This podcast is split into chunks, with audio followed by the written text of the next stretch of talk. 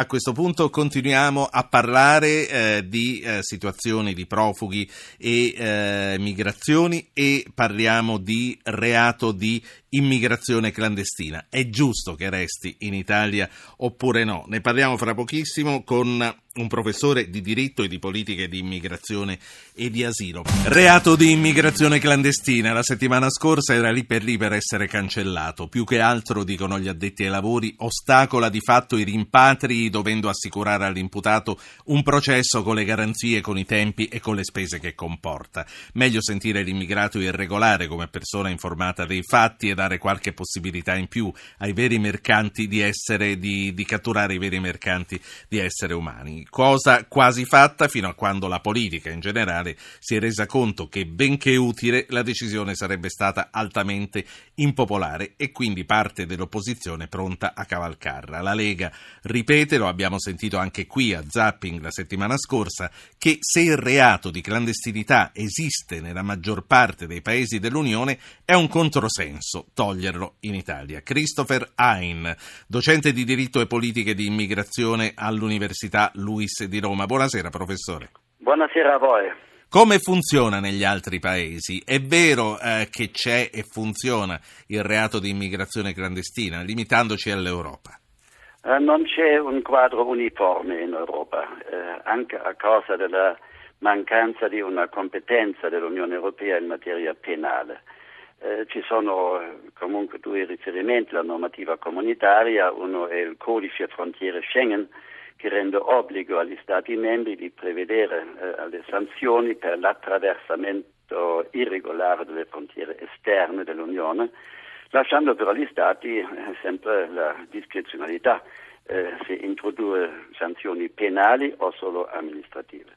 E secondo c'è la direttiva sul ritorno dei cittadini di Stati terzi eh, che rende obbligo di allontanare queste persone dal proprio territorio quando si trovano senza un permesso di soggiorno regolare dando comunque la preferenza al ritorno volontario sì. e non si pronuncia sulle sanzioni. Detto questo, un paese come la Germania, come la Francia, come la Spagna, come il Regno Unito, che cosa fanno quando eh, una persona, un individuo singolarmente entra senza avere il permesso eh, di entrare? Bisogna distinguere tra paesi dove il soggiorno e l'ingresso non è un reato, eh, che sono la Spagna, l'Austria e il Portogallo, altri invece dove eh, l'ingresso è un reato, ma il soggiorno irregolare no, che è il caso della Francia e di Olanda. Poi paesi dove sì esiste il reato per ambedue le fattospecie, quindi tanto l'ingresso come il soggiorno irregolare, eh, con un procedimento penale che in pochissimi, quasi in nessun caso viene fatto, che il Belgio, la Svezia e anche in Germania dove ci sono stati all'anno circa 7.000 eh, fascicoli penali eh, aperti, normalmente insieme con reati di diversa natura eh, come furto, rapina, eccetera, e non solamente per l'ingresso o il soggiorno irregolare. E infine eh, ci sono eh, paesi come anche il Regno Unito eh, dove c'è la discrezionalità del pubblico ministero se aprire un fascicolo penale o no, con la conseguenza che nel Regno Unito, dove sì, sì. esiste il reato, tanto dell'ingresso quanto del soggiorno irregolare, però i casi all'anno sono pochi ecco, centinaia. Ecco, poi le voglio chiedere costi e benefici uh, di, questa, di, questa, operazione, ma prima voglio fare parlare un ascoltatore che chiama da Milano, è Franco. Ricordo a tutti gli altri che per intervenire si manda un messaggio col proprio nome al 335 699 2949. Franco, eccoci qua, buonasera. Buonasera, io ho una curiosità. Se rea- non esiste più il reato di ingresso clandestino, di immigrazione clandestina, a che titolo una persona viene espulsa dall'Italia? Cioè, se una persona è regolarmente in Italia, visto che non è reato, come può essere espulsa? La domanda è chiara, ehm, sentiamo per la risposta il professor Hein. Sì, eh, signor Franco, anche la risposta è molto chiara, anche senza una sanzione penale e comunque eh, la legge prevede, eh, anzi rende obbligo anche la legge comunitaria di appunto allontanare con l'espulsione un cittadino straniero di paesi terzi eh, dando comunque l'opzione eh, durante 30 giorni eh, di eh, optare per il ritorno volontario e poi scatta l'espulsione con tutte le conseguenze. Quindi senza, senza processo penale indipendente dalla sanzione penale o anche amministrativa, questo è semplicemente la legge sugli stranieri, il testo unico immigrazione lo prevede certo, Quindi eh, si viene accompagnati alla frontiera entro 30 giorni anche senza che sia un, un, reato. Se invece l'imputato viene perseguito per il reato, è vero, lei mi conferma che eh, poi ha diritto di stare per tutto il tempo del processo fino alla Cassazione?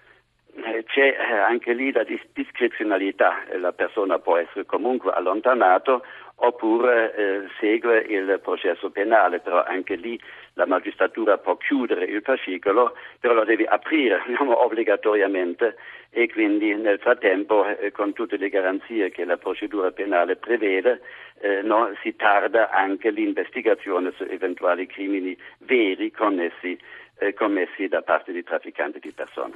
Quindi passa molto più tempo. Ho due ascoltatori, poi la saluto. Sono Giorgio da Milano e Pasquale da Merano. Giorgio, buonasera. Buonasera.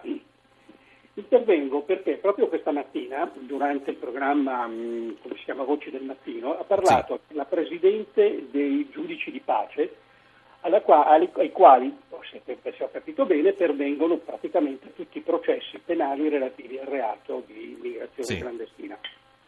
Praticamente ha detto che la legge è inapplicabile perché dopo i tre gradi di giudizio passano anni, la gente non ha i soldi, la gente è rimasta in Italia per tutto il tempo.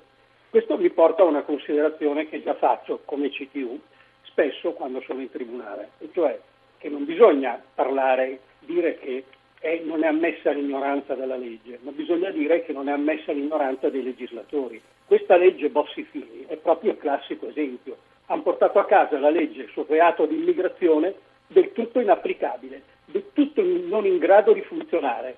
Quindi prima di fare una legge del genere bisognava calcolare quali sono gli effetti che questa poteva dare e quindi sì. come si poteva applicare e fare gli strumenti di applicazione. Grazie. No, leggi del genere, come centinaia di altre, sono semplici grida mandoniane che non servono a niente. Capito chiarissimamente il concetto. Prima che il professor Rein risponda, faccio parlare Pasquale. Pasquale, buonasera. Buonasera a lei e grazie di avermi chiamato, ma il discorso è semplice, io do ragione a quell'ascoltatore che ha chiamato prima di me. Eh, ma il problema è semplice, basta volerlo. La Merkel l'ha risolto in tre parole. Chi delinque deve essere espulso, punto e basta. Io personalmente ne ho visti di casi incredibili, ci sono clandestini bravi che cercano lavoro, che si danno da fare e a questi tanto di cappello, ma ci sono delinquenti, lazzaroni, ladri e di tutto e di più. E Quindi secondo lei il reato da perseguire non è l'immigrazione clandestina, ma è il reato, quindi il furto e tutto quello, esatto, è tutto via, quello che subito, c'è. subito, Grazie. Via. Si impacchetta e tanti saluti, torna a casa che è sì, meglio. Si impacchetta, Fine. insomma, si fa per dire. La saluto Pasquale. Eh, professor Hein, lei è tedesco, lo sento. Eh, sì. È vero che la Merkel fa proprio così? Bah, eh, fin qui è un annuncio anche per modificare la legge tedesca per rendere le espulsioni in tali casi più facili, perché attualmente ci vuole una condanna entrata in giudicato di minimo un anno di prigione e nel caso di rifugiati riconosciuti è ancora molto più difficile eh, il rimpatrio della persona, giustamente. Quindi è tutto da vedere anche le conseguenze che in Germania avranno eh, i famosi episodi della notte di Capodanno a Colonia e in altre città. Comunque vorrei dire che sono molto d'accordo tanto con il signor Giorgio come con il signor Pasquale. Eh, l'unica cosa che il signor Giorgio non era la legge Bossi-Fini del 2002 che ha introdotto in Italia il reato eh, di cosiddetta clandestinità. Ma è stato nel 2009 da Maroni, giusto? Esattamente, molto più, molto più avanti. No? E, e, quindi diciamo, è da distinguere il signor Pasquale certamente tra altri reati, reati veramente penali eh, no? che poi fanno scattare l'espulsione giudiziaria, che è un'altra cosa, che viene pronunciato dal giudice nel momento della condanna per un altro reato e quindi in tal caso certamente la persona deve essere allontanata. No? Può anche in tali casi comunque sempre con una certa vigilanza optare per il ritorno volontario. Intanto grazie per essere stato con noi. Se aspetti di essere disturbato ancora, io mi aspetto ad avere dei sì da lei anche in futuro. La saluto e la ringrazio. Con piacere, arrivederci a voi. Christopher Hein, docente di diritto e politica di immigrazione e asilo alla Università Luis di Roma.